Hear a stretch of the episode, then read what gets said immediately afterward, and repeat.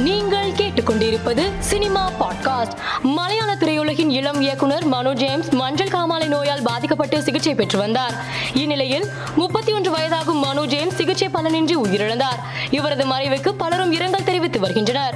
தமிழ் தெலுங்கு திரையுலகின் முன்னணி கதாநாயகியாக இருக்கும் சமந்தா சினிமாவில் நடிக்க தொடங்கிய தற்போது பதிமூன்று ஆண்டுகளை பூர்த்தி செய்துள்ளார். இதனை அவரது ரசிகர்கள் சமந்தாவுக்கு வாழ்த்துக்கள் தெரிவித்து பதிவிட்டு வருகின்றனர். இது தொடர்பாக நடிகை சமந்தா வெளியிட்டுள்ள பதிவில் நான் இந்த அன்பை நான் உணர்கிறேன். இதுதான் என்னை தொடர வைக்கிறது. பதிமூன்று ஆண்டுகள் நாம் இப்போதுதான் தொடங்குகிறோம் என்று பதிவிட்டுள்ளார். இயக்குனர் வெங்கட் பிரபு இயக்கத்தில் நாகச்சைத்தன்யா நடித்து வரும் படம் கஸ்டடி. இந்த படத்திற்கு இளையராஜா மற்றும் யுவன் சங்கர் ராஜா இணைந்து இசையமைக்கின்றனர். இந்த நிலையில் இசையமைப்பாளர் இளையராஜாவை நடிகர் நாகச்சைத்தன்யா சந்தித்துள்ளார். இந்த சந்திப்பு குறித்து நாக பதிவிட்டிருப்பது மாஸ்ட்ரோ இளையராஜாவை சந்தித்த போது எனது முகத்தில் மிகப்பெரிய ஆனந்தம். அவருடைய இசை என்னுடைய வாழ்க்கை பயணத்தில் நிறைந்திருக்கிறது. அதிக முறை அவரது இசையை மனதில் வைத்து நடித்துள்ளேன். தற்போது என்னுடைய கஸ்டடி படத்திற்கு இசையமைத்துள்ளார். உண்மையில் நான் ஆசீர்வதிக்கப்பட்டவன் என பதிவிட்டுள்ளார்.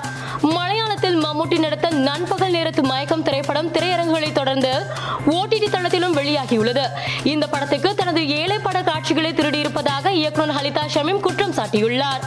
அவரின் பதிவில் ஏழை படத்திற்காக முதன் முதலில் ஒரு கிராமத்து மக்களை படப்பிடிப்புக்கு தயார் செய்து அதில் அவர்களையும் நடிக்க வைத்தோம்.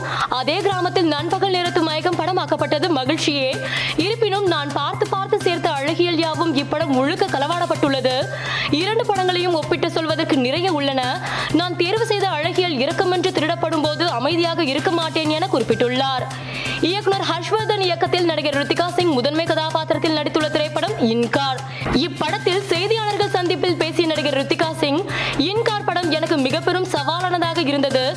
இந்த படத்தில் நடித்த பிறகும் என்னால் அந்த கதாபாத்திரத்தில் இருந்து வர முடியவில்லை. எனக்குள் பெரும் பாதிப்பை இன்கார் படம் ஏற்படுத்தியது. நன்றி என்றார். மேலும் செய்திகளுக்கு தமிழர் பாட்காஸ்டை பாருங்கள்.